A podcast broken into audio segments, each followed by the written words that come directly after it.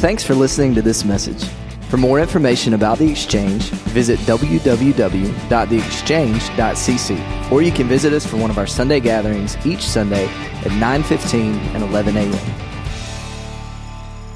And today we are continuing our series that we started last week called Family Matters. And here's what we said last week that as the exchange, we believe that the family matters a lot. Not just a little, but a lot. And ultimately, uh, man, we all have to deal with the matters of the family. Now, I want to remind you, like I did last week, of something that's coming up as we end this series next week. Sunday, May 22nd will be the conclusion of this three week series. And there's something that you need to be a part of that we're all going to participate in together. And that is next next week during the uh, message portion of our gathering, we're going to do a special Family Matters Q&A time. Now, you are the one supplying the questions, and we're going to do our best uh, to supply the answers to the matters of the family that you would like answers to. So two different ways to submit that. Make sure you uh, take that information down. You can send a text message, 769-218-9850, or if you'd prefer to email, you can email familymatters at theexchange.cc. So write that down. Uh, I'm not going to judge you if you want to shoot a question real quick quick right now uh, while it's fresh on your mind and you're going like, well, hold on. If I share my question, then everybody in the whole church is going to know what my family's dealing with. No, no, no, no, no. Not going there, okay? All your names, all situations will remain anonymous for the good of our whole family and for the sake of you still sleeping in the bed. All right, that'll be really cool. So we're going to do that next week. Hey, Wednesday is the deadline for that. And so don't trail on that. Wednesday is the last day to get those questions in. You may be asking, you're like, like what, what are we talking about? Like, what kind of questions questions are we looking at? Well, if it has to do with parenting, uh, if it has to do with marriage, it has to do discipleship within the family, has to do with any matter of the family, we want to talk about it next week. So we're laying this out. It's open table. You throw it to us, and we're going to do our best to try to answer those questions um, for you. Hey, every single one of us is a part of a family on some level. We kind of all agreed to that last week. Whether you're a mom, a dad, brother, sister, son, daughter, grandparent, step parent, aunt, uncle, uh, second cousin once removed, maybe some of you are the crazy uncle, like that's just who you are and your family. All of us are part of the family on some level, which means everybody in here deals with the matters of the family. Nobody is excluded from that today. And we said last week that at the core, we have to understand that God is the one who has created the family. Like it was his idea. And in the Garden of Eden, in the book of Genesis, we see him put together the very first family. And so, as the exchange, we believe if God's the one who had the idea for the family and he's the one who created the family, then it just makes sense to go to His Word and His truth on how to deal with the matters of the family. So that's what this series is really all about, just reminding ourselves of what God's Word says about how to deal with our family matters. Now, if you're brand new to this series, this is what we said last week. All right, I want to go ahead and preface this for you too. We admitted last week zero perfect families. There are none. There's none in this book, there's none in this room, mine included, no perfect family. So if you walked in here today and you are imperfect, well, welcome home. Thanks for being here, all right? And uh, so, as a result of that, we're really, really grateful for what we sang just a second ago. The fact that we have a Savior who went to the cross and paid for us with his blood because he's a God who gives grace even in the imperfect and broken parts of our family. We're really, really big fans of that. He's a God of truth. He has a standard, as we talk about in his word, a standard to uphold, but at the same time, he gives a lot of grace where we fall short. We all fall short of that standard we talked about last week, and He gives grace, which means today, if you're an imperfect person or you're involved in an imperfect family, there's still hope. There is still hope for you and for me. Now, if you were here with us last week, we started with a verse in Ephesians 5 and we went to verse 22 and, and, it was targeted right at the ladies. And some of you fellows are welling up. You're like, tell her, preacher, tell her she needs to submit and obey what I say. Tell her. And then all of a sudden I just blew it all up and we just said, no, guess what? That verse is just one simple application of an overarching command and challenge to all of us, to every member of the family, to live in mutual submission to one another. And I equipped everyone with a question question. Anybody remember what that question was?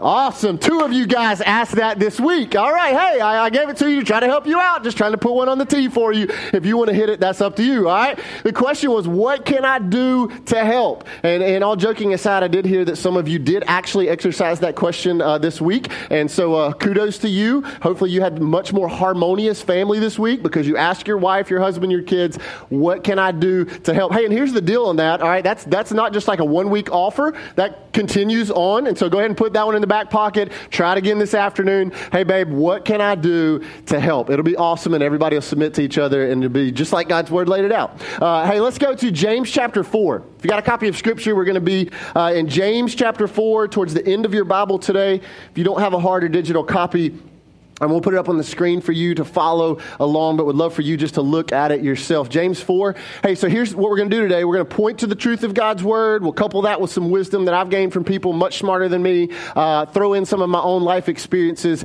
and hopefully out of that, we will find some resolutions and some answers to the matters of our family. Now, one of the things that we talked about last week that all of our families share in common is that they all are imperfect. Here's a second thing that all of our families share in common we all deal with conflict.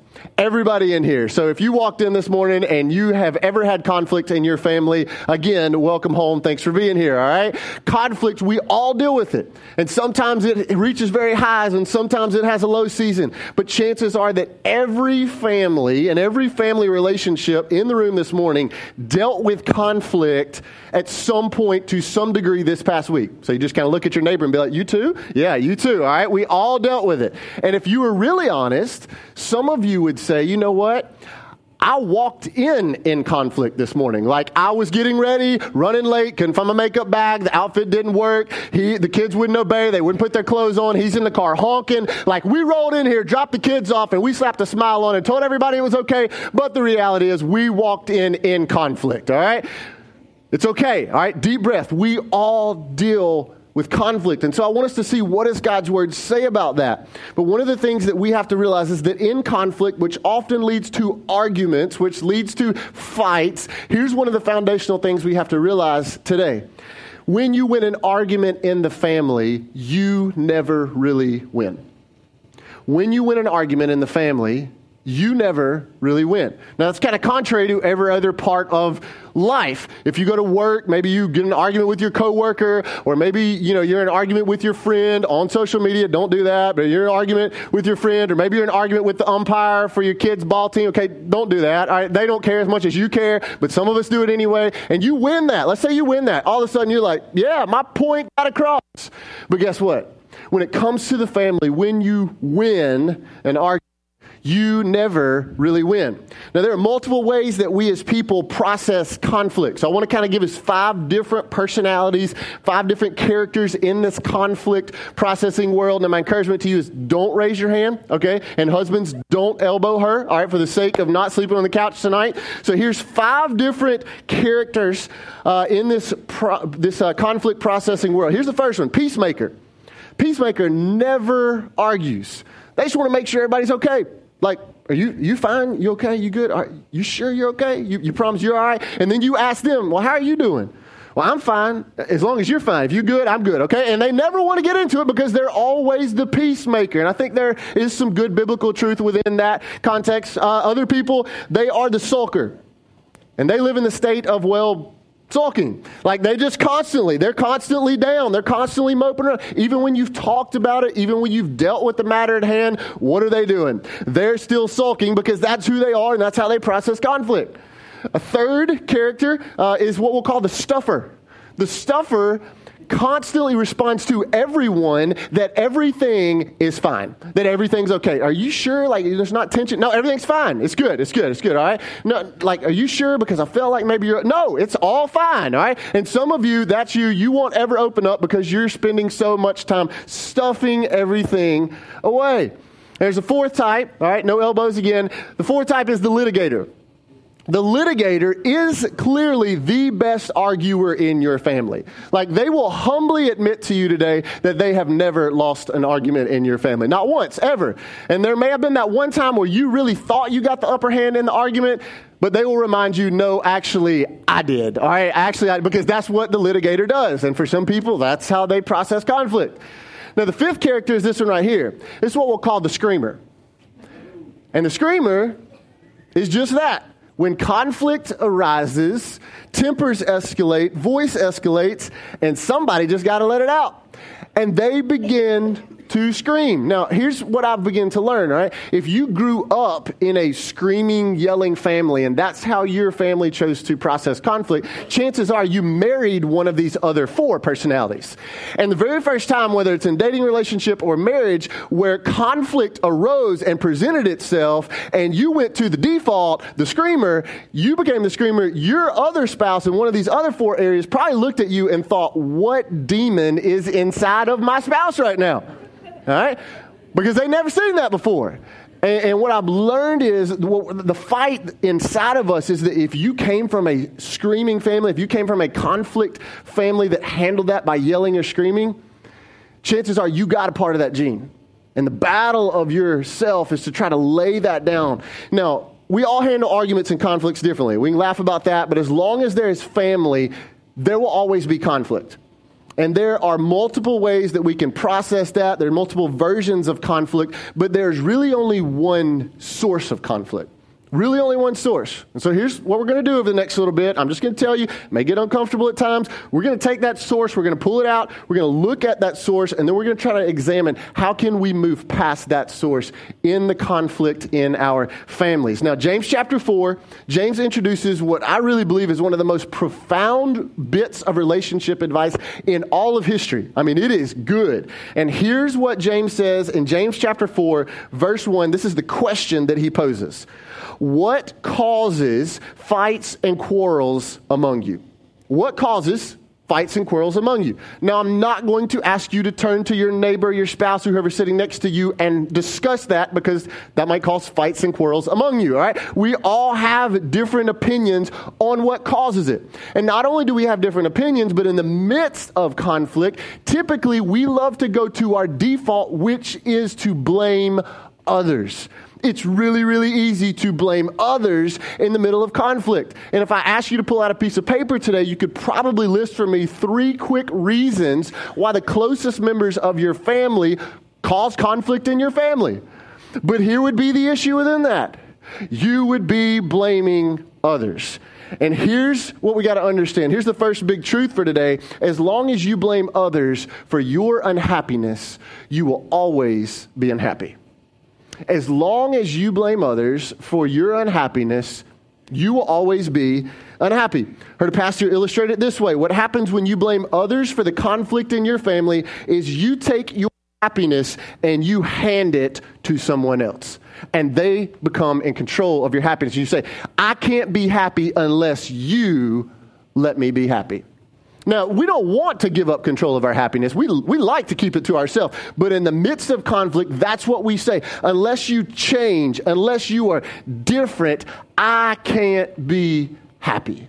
And we give up control of our happiness or of our joy. And we say, I can't be happy until you do something different.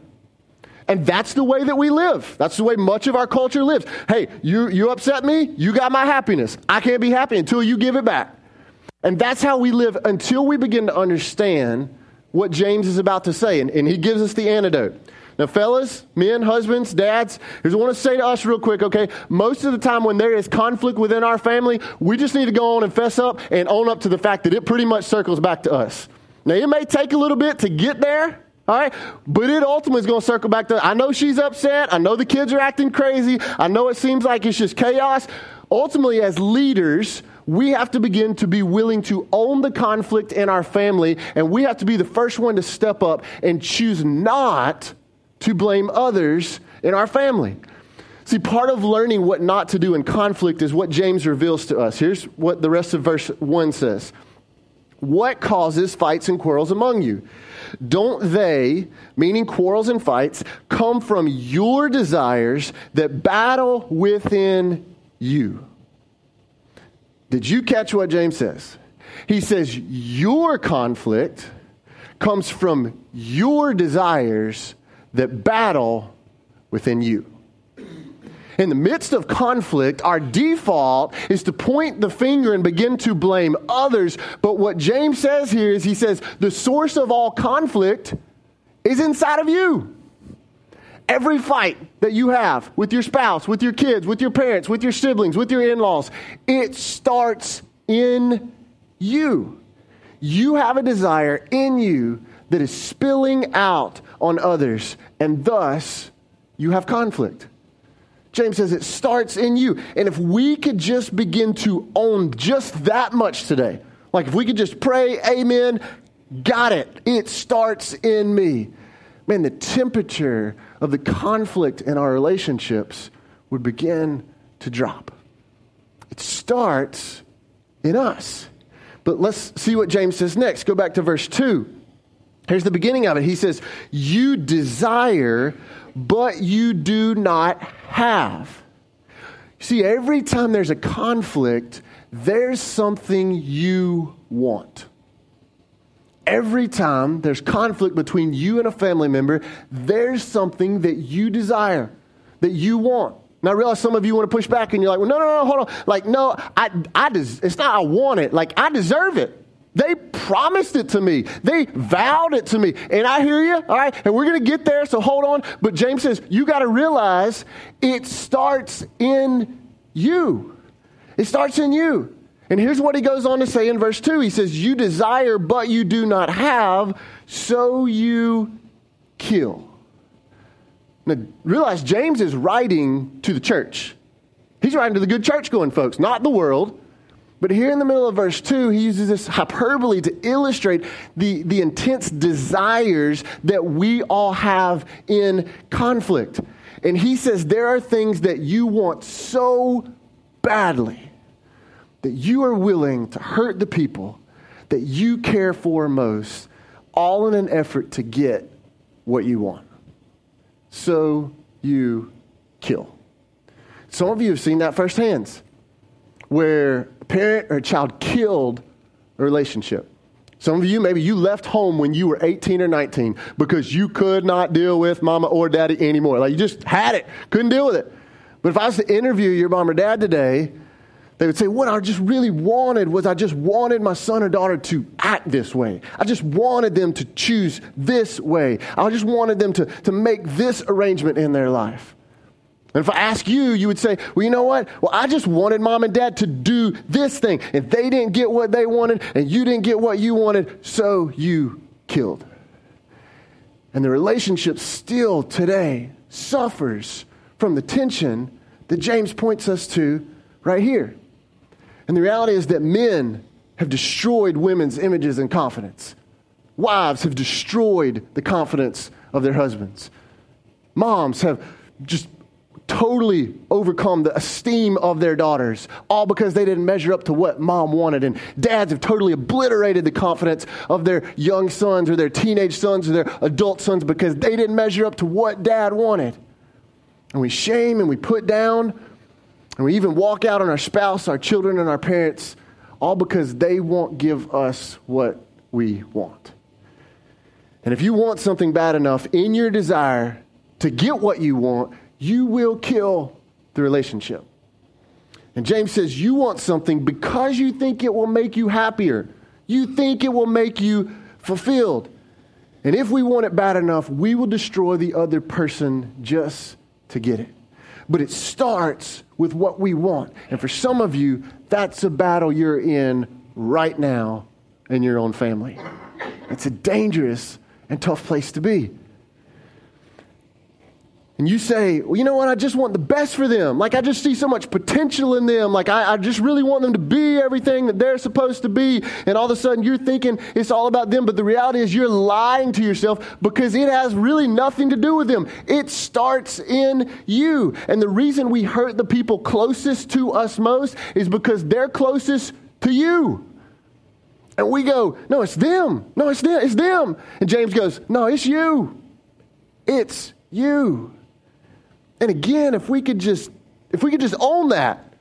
Right? We hear it, we nod, but like if we were to own that in our family relationships, man, it would be a whole game changer for the way that we deal with conflict. But go on and look back at what James says. The rest of verse 2. He says, You desire, but you do not have, so you kill. And you covet, but you cannot get what you want, so you fight and quarrel. And we're right back to the same place that we started. And what he's trying to help us understand is that if you and I just could stop before we get to the conflict, if we could just stop before or maybe even in the middle of it and realize to some extent, I'm not getting what I want. Now, I know it's so easy to blame them and you, you, you, you, and you did this and you didn't come through here. But if we could just stop and realize, I'm not getting what I want. Last week I equipped you with a question. This week I want to equip you with a phrase, and that phrase is this right here. You know what part of the problem is? I'm not getting what I want. You know what part of the problem is? In the middle of the conflict, I'm not getting what I want. Let's just try that together, okay? Let's just see if we can get that out. Ready? You know what part of the problem is? I'm not getting what I want. Think about it. It's for everybody. What if you said that to your spouse, to your parents, to your in laws, to your sibling? What if you looked at them and said, Babe, like I'm really upset right now. But you know what part of the problem is? I realize I'm not getting what I want. Kids, like I've had it up to here with you right now. I know y'all have never said that, but I'm just saying, like, I've had it up to here. I can't take it anymore. But you know what, kids? I realize that part of the problem is I'm not getting what I want. Mom, dad, like you just don't get me. You're not in my world. And I'm frustrated.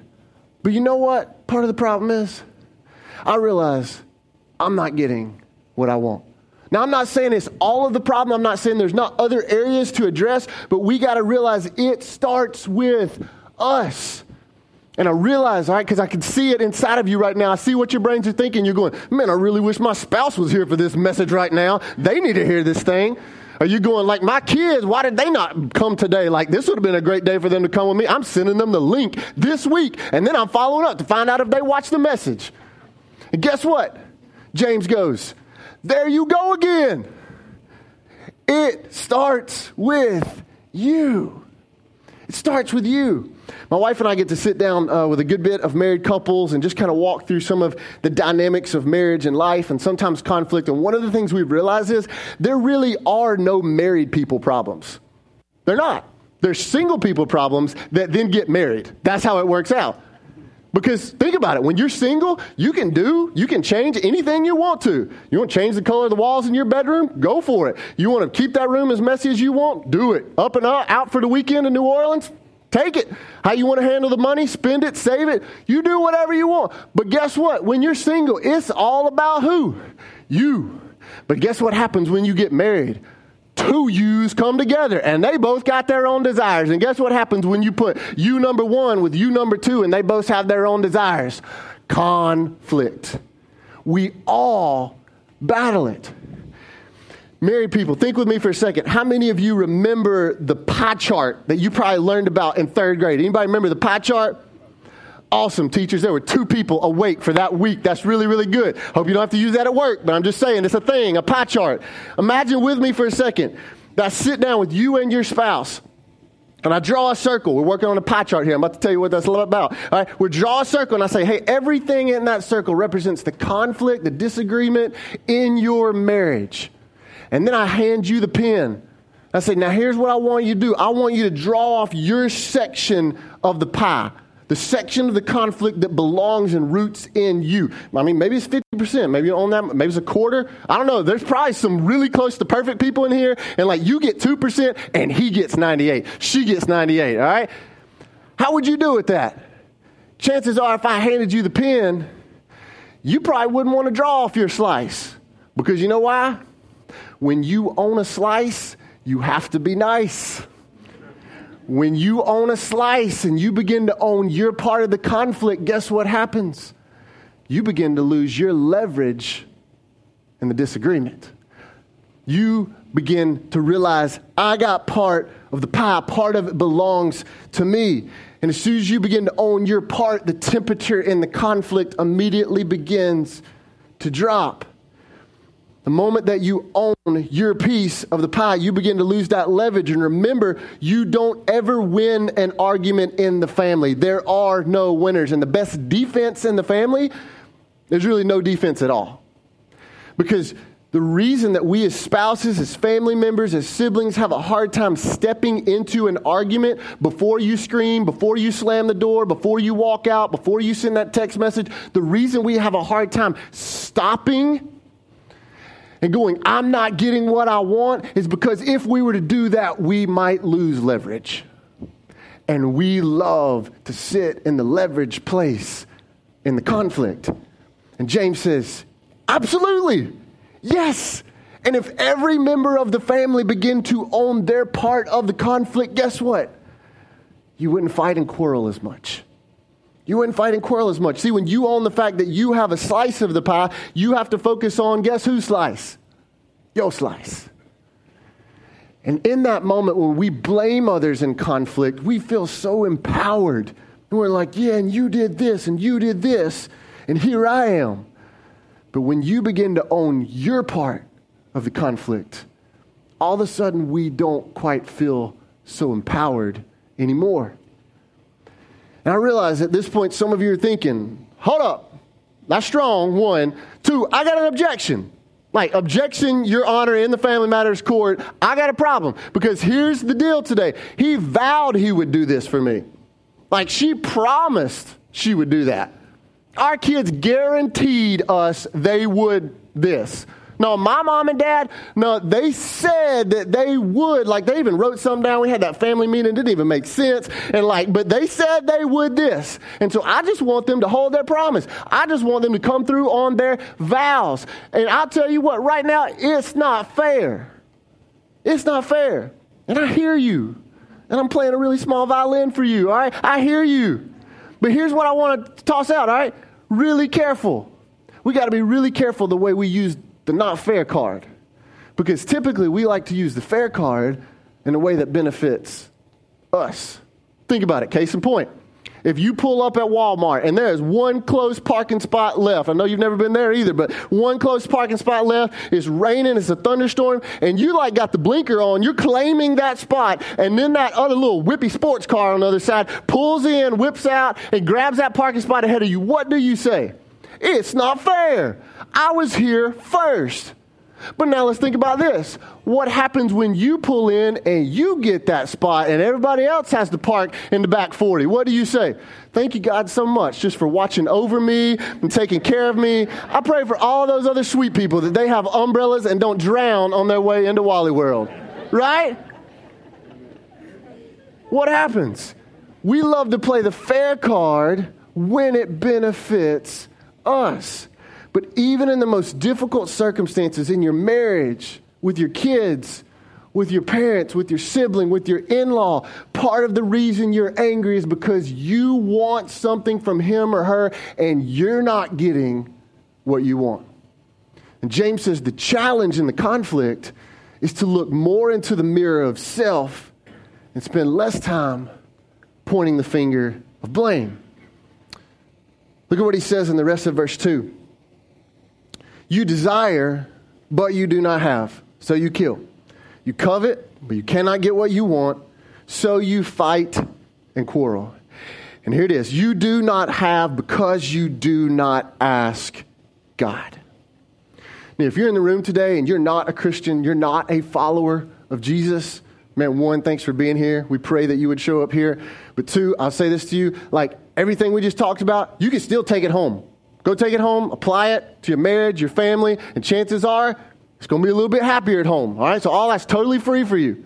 But if you're in the room today and you're going like, no, I'm a, I'm a Christian. I'm a follower of Jesus. I'm, I'm in the body of Christ. Exchange old life for new life. I'm rocking it, living out my purpose, trying to figure out what does that look like. If that's you, then everything we just said, definitely for you. But what we're about to talk about, totally and completely for you.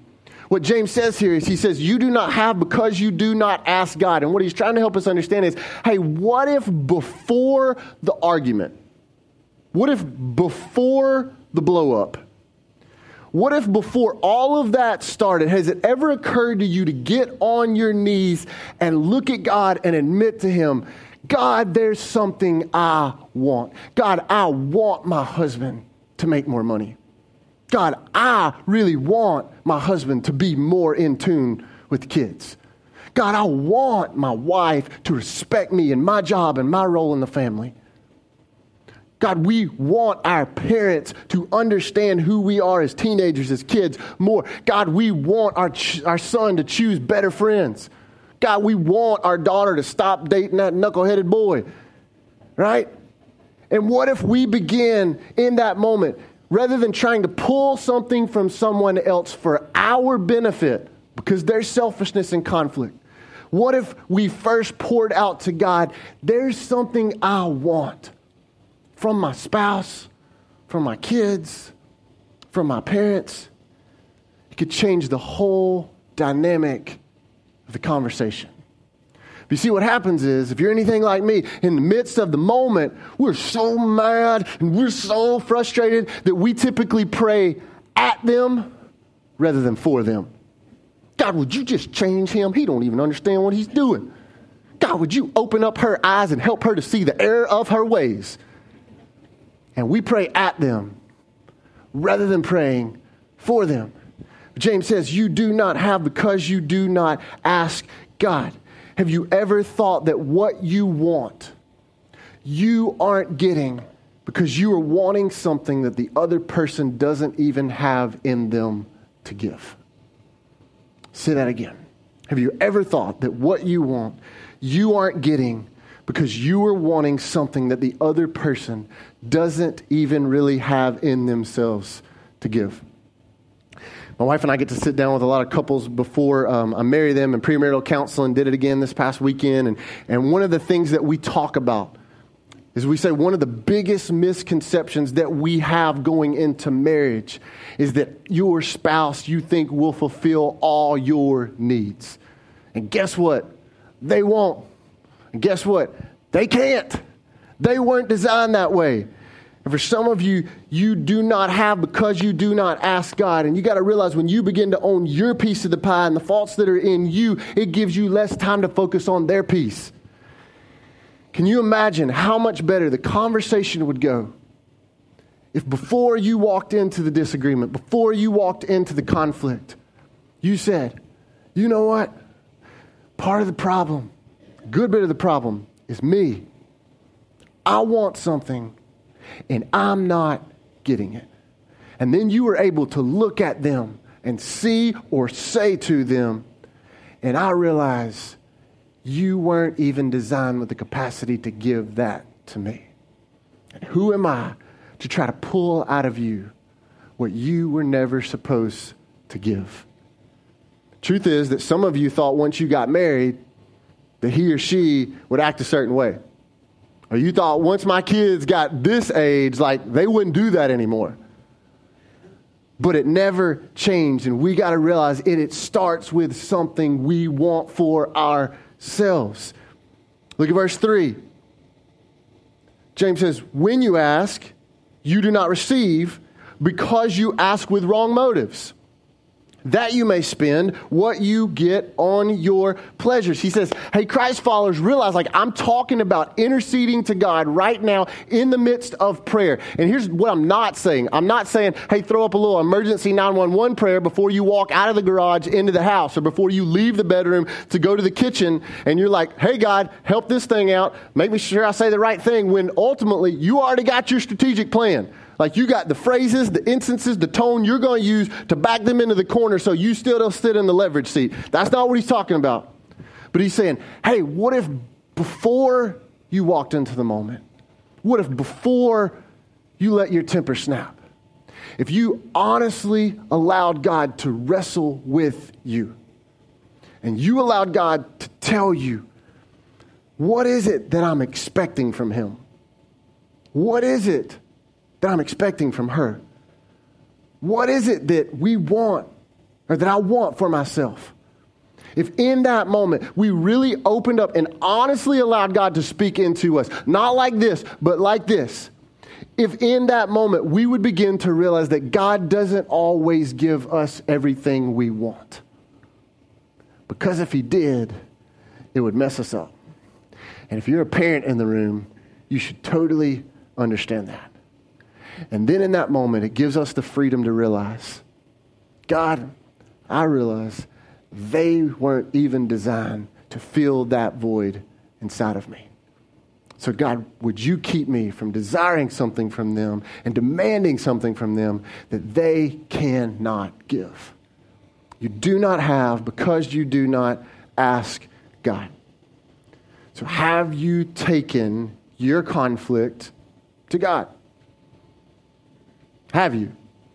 We're quick at taking it to them, but have you taken it to God? Can you take no for an answer? Are you owning your part? And are you trusting God to navigate his part? Because you see, here's the final application take home question that I want everybody to ponder today. In the middle of your conflict, here it is. Who in your family is suffering because you aren't getting your way? Who in your family is suffering today because you aren't getting your way. Spouse, kids, parents, brother, sister, step parent, who in your family is suffering because you aren't getting your way? Who is under the pressure to behave differently, to change, to succeed more, to alter their personality, all because it starts with something that you want? some of you, maybe it's kids and maybe they're not here, like they're grown and gone. But they constantly live under the weight of trying to make you happy. And every time they're with you, they're reminded of the fact that they don't measure up. And ultimately, it has nothing to do with their issue, it starts with yours. So, who is suffering because you fail to acknowledge it has more to do with you than it does with them? And here's the application, next step to that. What would it look like for you today to give a visit, phone call, text message, an email, to begin to take off the inappropriate pressure that they're carrying that started with something that you want. James says it. We quarrel and we fight in our family, everybody, because there's something you want. You fight because there's something you want and you're not getting it. And guess what? They fight back because there's something they want and they're not getting it. James says the ideal family, the one that gets it right, that is Christ centered, that is focused on Christ, that, that tries to demonstrate Christ within the context of the family. In that family, there's always a pause before the storm. There's always a pause before you confront them, and they need to be confronted. But there's always a pause to realize I'm not getting what I want. And they make the decision that I want to identify that here before I take it there. And in that moment, in that pause, they're able to go, God, would you fill me up? so that I don't try to pull something out of them that only you can give. See, every family deals with it. Every family has to figure out how you're going to handle the matter of conflict. And what if today, what if today began a brand new journey of in the midst of conflict, first identifying, I'm not getting what I want. Thanks again for listening to this message. For more information about the exchange, or to find out how you can connect with or support what God is doing, visit www.theexchange.cc. Now go, be the church, and give life.